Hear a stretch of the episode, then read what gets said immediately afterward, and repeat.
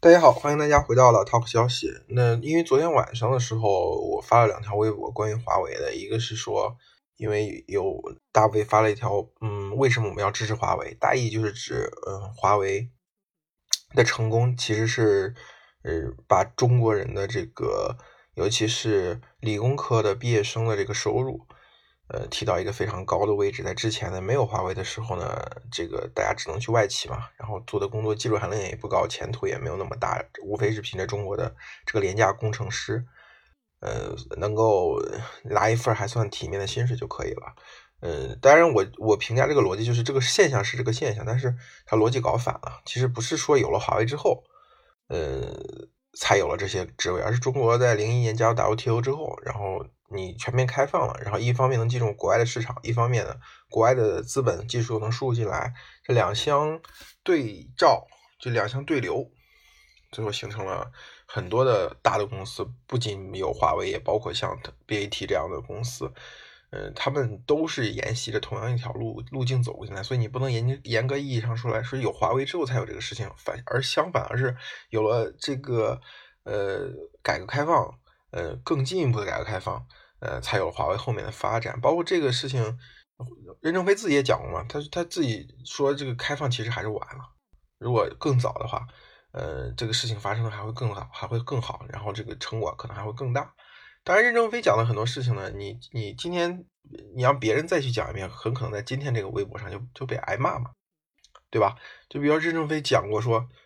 呃，这个当年德国跟日本。就是呃，德国打的很坚决，然后最后国家一片瓦砾，但是人还在，只要人还在就有希望。那日本更进一步，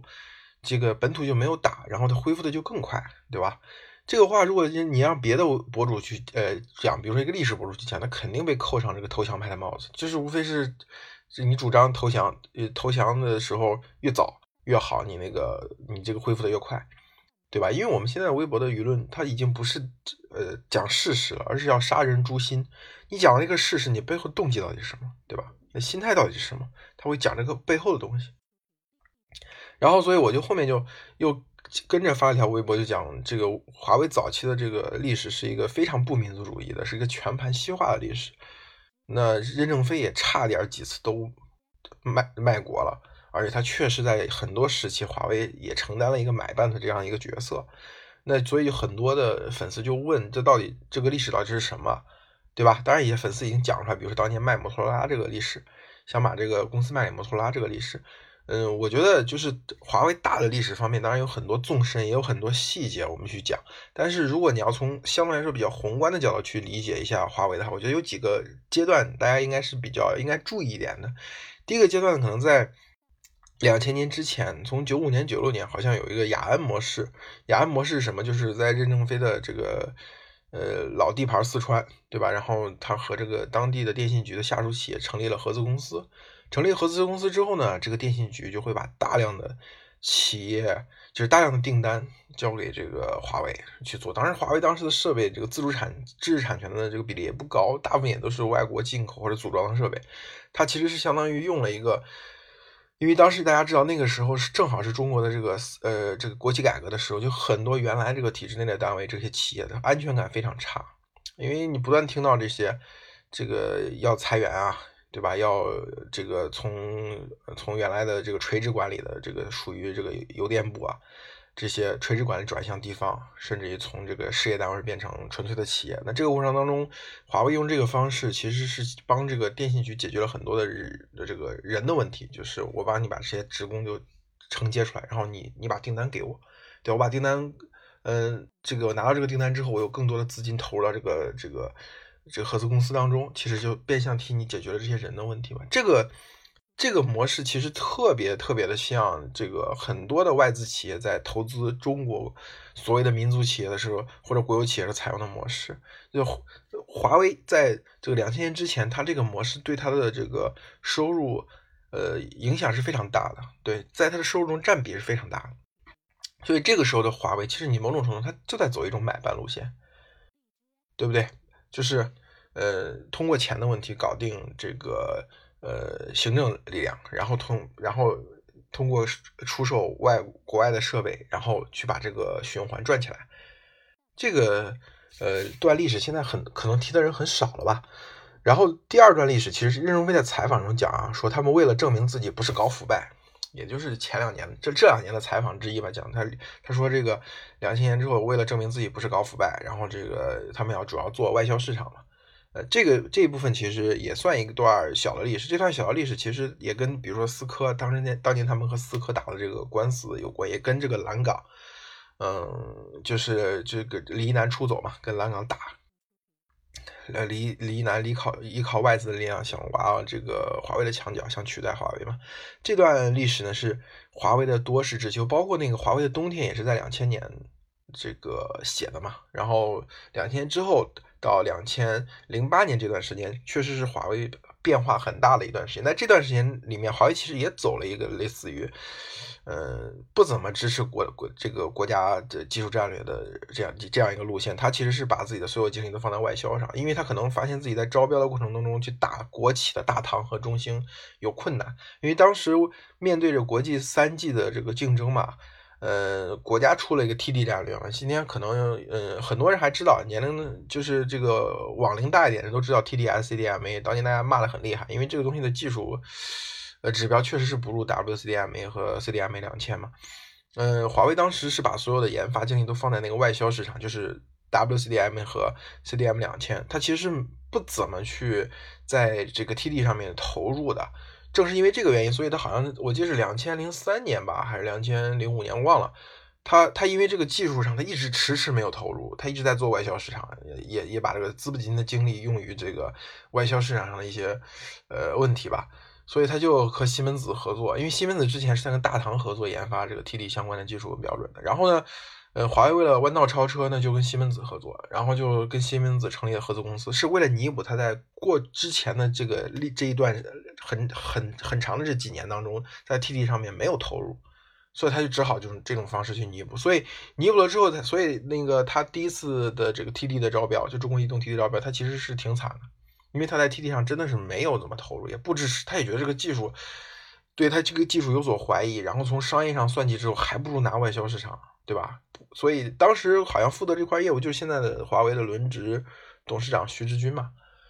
然后这段历史呢，其实也是告诉大家，就是华为一开始他没有从这个民族主义的角度去思考这个问题，他也是从完全从市场的角度考虑，我投资 CDMA 两千跟 WCDMA。从市场的角度来说更划算。那虽然国家好像嘴上说这个战略很重要，但是你一算这个好像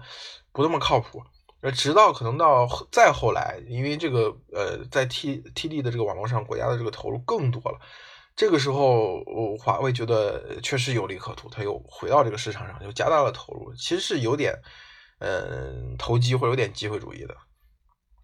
然后到那个第三个块的事情，我觉得华为。嗯，最应对应的就是华为这两年的一个非常重要的变化，就是华为之前呢，实话说，它这个公司非常的不强调民族主义，就是非常的呃不去。去煽动这种民族主义，他特别讨厌这一套。但是什么时候开始出现变化？就是余承东做这个终端之后，他确实变化很大。但是做终端这个事儿呢，我们也可以去论一论，因为华为跟联想这两家公司对比是 很长时间来一直都是话题。它其实我觉得在两千零八年左右的时候，华为跟联想这两家公司区别还不是很大。对吧？你现在提出来，就华为是这个是这个技工贸路线，这个联想是贸工技路线，或者说华为是技术民族主义，然后联想是买办。但是在两千零八年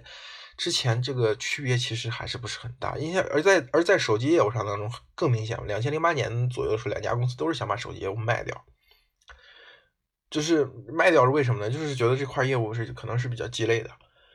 然后，但是呃，华为是没有卖卖成功，当时因为遇到了这个金融危机，它跟他没有卖卖摩托拉摩托拉一样，也不是他不想卖，就是他没有卖成功。但是即使是没有卖成功呢，华为在终端上采取路线，其实有点有有有点像是给这个外国运营商打工嘛。他一直在做的这种非常低端的手机，低端的这个功能机，然后就是贴牌的，就是任正非说的，你抠开电池才知道这是华为生产的。这种手机利润很低，可能是百分之五左右，可能比今天小米，比如雷军承诺说，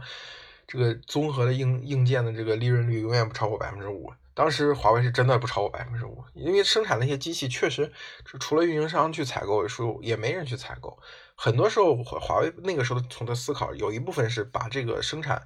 这个呃手机这个业务当做维持和这个呃国外运营商关系的一个附加产品。就是我做这块业务呢，主要是为了更好的推我的这个运营商的业务，但没有想到这块业务去去怎么样的为国争光啊，打出中国品牌，他没有完全没有这样思考，就是在商言商，为了跟这些国外运营商做生意。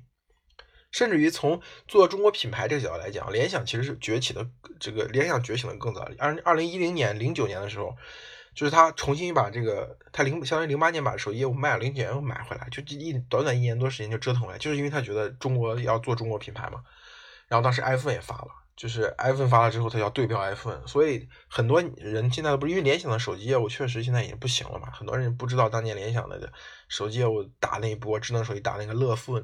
当时柳传志亲自为这个这个品牌站台嘛，就是为了对对标一个跟 iPhone 一样类似的一个民族的智能手机品牌。然后当时阵仗也闹得很大，而同与此同时，华为其实还在闷声发大财，只做纯粹的运营商的贴牌这个代工业务。这个这个变化一直到比联想晚了两三年，到二零一二年左右，余承东呃要搞这个。真正在这个华为的终端业务占据站稳脚跟之后，他要做这个精品战略嘛，就是我们卖给给运营商的这个东西太太便宜了，这个利润太低，做着没意思，然后大规模的砍，因为这个砍这些运营运营商的合作订单，也导致这个运营商的关系有点紧张。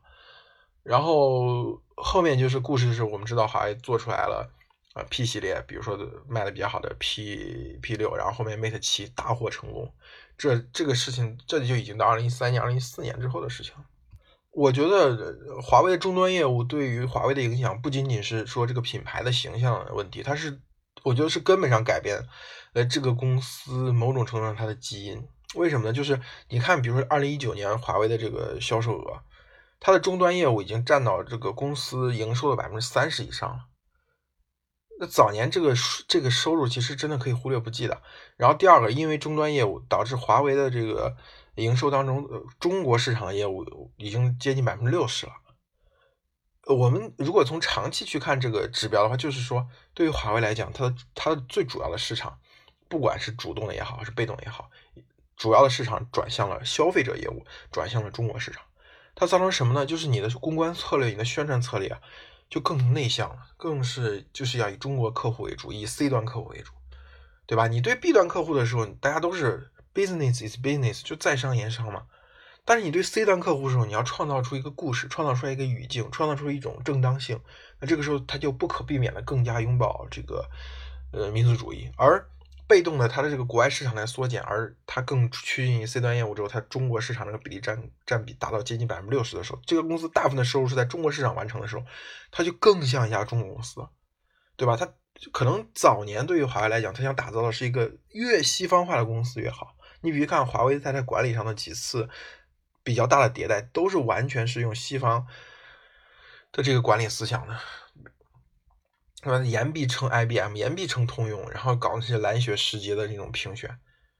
对不对？但是这个东西，呃，如果我们从管理的角度来看，是不是联想是一家更中国化的公司？还有华为的非常多的对手，比如说小米，比如说 OPPO、vivo，都是更像中国化的公司。因为联联华为的那种公司的管理形态，它的管理哲学是来自于西方，它对研发上的投入那种呃模式也是来源于西方。然后这种就是跟员工之间的关系，就是靠钱堆出来的，就就是华为很少有人不满意。实际上，大家就会发现，虽然这两年炒得很厉害，华为的员工大部分对公司非常满意。这个满意就建立在一个条件下，就是分钱，这就是只奖励，不要讲那些什么呃什么这个个人奉献啊、个人付出。你讲个人奉献、个人付出的前提就在于你把钱给够。你比如说，如果跟华为相比，你会发现联想这样的公司、小米这样的公司更中国化。你联想，我就不讲柳传志他的个人脑子里的各种奇奇怪怪的这种中国的呃这个管理哲学，这种中国化的思想，就是联想的公司内部的员工的之间的氛围，上级跟下级之间的关系，它就更像是这种传统东亚的公司，比如说像三像韩国呀、三星啊，像这个日本的那些公司。那你看这个柳传志和杨元庆之间的关系啊，真的是东方的这种君臣父子的关系，对吧？这个公公司里面的几次比较大的变动，也就是这种了是呃这种老臣和这个年轻人之间的特别，你一听就感觉能跟当时挂钩的这种故事。相反，你一去聊去聊这个这个华为的这个成长史，华为的这个管理史，那就就是你一谈任正非一谈就谈到西方哲学，一谈就谈到西方的这个科技科技的这个这个管理或者这个研发的体制，我们怎么去学习它？我觉得这些东西嘛，怎么讲呢？就是说，嗯，如果你要想要那个民族主义的结果啊，就是说我们的这个中国人在很多领域里面都领先，你要做的事情就很简单，就是这个公司，就是你这个管理方式全盘西化。西化的越彻底，尤其是早年西化的越彻底，后面的事情就越少。你会发现，这中国很多的公司到后面，你会发现各种各样的百度也好，小米也好，你都会发现，就是早期那种，呃，中国公司或者东亚公司特有的那些奇奇怪怪的文化，一直在支配这个公司。你别看它这个资本结构比华为更更更更开放，不是像西方的上市公司一样，很早就跑到香港呀，跑到美国去上市，公司的管理人人五人六的搞起那些。这个这个类似于外国的管理方式，他学西方的东西，西化的程度跟华为根本不是一个量级的，就很多时候都是那种哥们儿义气啊、君臣父子啊那一套，特别的让人讨厌，所以他们就很难做到像华为最后这么大呀。嗯，有的时候，比如说对华为的解读到今到今天，就像我说的，因为零一二年就逐渐出现了这个转折，因为它更更加聚焦于消费者业务，然后它主无论主动还是被动，它。它的收入更多来自于中国市场，就导致就是后面这些人的解读，就把华为不断的解读为一个呃技术民族主义的路线，不断的解读为一个所谓的这个中国中美对抗的这样一个抓手。它这个解读的过程当中，就是我们不不停的把这个红旗给竖起来，而美国不停的把华为当做敌人。这个红旗竖的越高越红。敌意也就越深，反过来也是，敌意对华为的敌意越深，我们就把呃华为这个红旗竖的越红。那这个东西怎么破解呢？就是我我当然对华为的研究没有那么深，我也不是任正非那个位置上，也想不出来这些东西。只是我最近给看到有一个七字狗，嗯就名字就不提了。七字狗，呃，就是就是一直以来就是华为的支持者，而且是从比较民族主义这个角度去解读华为这群人的。一支就他们就经常会，呃，反正就是讲一些中必赢吧，美必输的这样的故事。他们也就是有一个七字狗的大 V，他讲了一个，呃，说他觉得华为可能还是坚持不住，还是要分拆。觉得我觉得这个他提到这个东西，我其实还蛮赞同的。我觉得对于华为这家公司来讲，任正非讲过嘛，就他们做的很多事情其实不该他们来做，是应该政府去做的。比如说在理论上的一些投入，他举过那些例子嘛，一个俄罗斯的。数学天才用一个算法解决了华为从两 G 到三 G 的这个问题，对吧？然后一个土耳其的呃科学家，他们投入呃做这种知识产权的转化，呃，然后最后就是华为在五 G 上领先，就来源于他两千零八年发了一篇论文，然后包括跟日本的科学家，对吧？跟他们合作，然后在华为建这个建这个博士点，建这个工作站，招更多的学生。然后知识产权还是属于日本那个科学家的，就这些事情其实本身是中国科技体制就应该做的改革，但没有做，最后让华为一家公司他自己先做了，对吧？但实际上它是不属于一家公司的。然后比如说我们来讲华为很多的业务，呃，围绕消费者业务，它背背后支持的很多个轮子。就比如说，包括像海思这样的东西，它其实不只能给华为的消费者业务供货，它其实也应该给更多的中国企业供货。比如说这次你要制裁高通，你制裁高通的时候，你让其他的中国的手机厂商怎么办？让他们死掉吗？那这些人的就业，这些这些这个产线这些工人怎么办呢？那你华为你要承担这个责任的话，你其实是让让中让你的芯片其实应该可以供更多的厂商嘛。这个时候其实你会发现，这个公司就像我说，它应该分拆每一块业务就自己做自己的。华为之前不能分拆，不能自己各做自各的任务，一个很重要的原因就是我们的这个这个国家的科技体制啊，我们的这个对于上市公司、科技公司的这个呃投资啊，就非常的不科学，就是它没有办法，你你很多华为做的东西，它必须自己做出来才行，别人就做不出来。你做出来的那家公司如果不是华为的话，你也得不到这样的资助，对吧？一旦这个东西社会能够承接下来了，我们的很多的这个体制，比如说这个。这个资本市场的体制，比如说知识知识转产权转移、知识产权转化的这个体制，它跟西方越像，跟国际市场越像，其实华为要做的事情就越少。而且还有一点就是说，嗯，华为的这个用人体制，它其实是非常，呃，擅长让年轻人进入一个新的领域，然后调拨一大批力量去让他把这个新的市场给啃下来的，对吧？这个这个行行为其实也是华为很适合去分拆，就是这块很快做成熟了，做成熟之后，你可以让这些这些年轻人充满冲击的年轻人把这个市场从呃从这个五十分做到一百分，你华在华为内部可能从零零分做到五十分，或者零分做到六十分，从六十分做到一百分这个过程其实是可以去去分拆的，而且这样的话，其实对于呃，外国外制裁或者国外的对你的这个呃警惕来说，其实是有助于缓解的。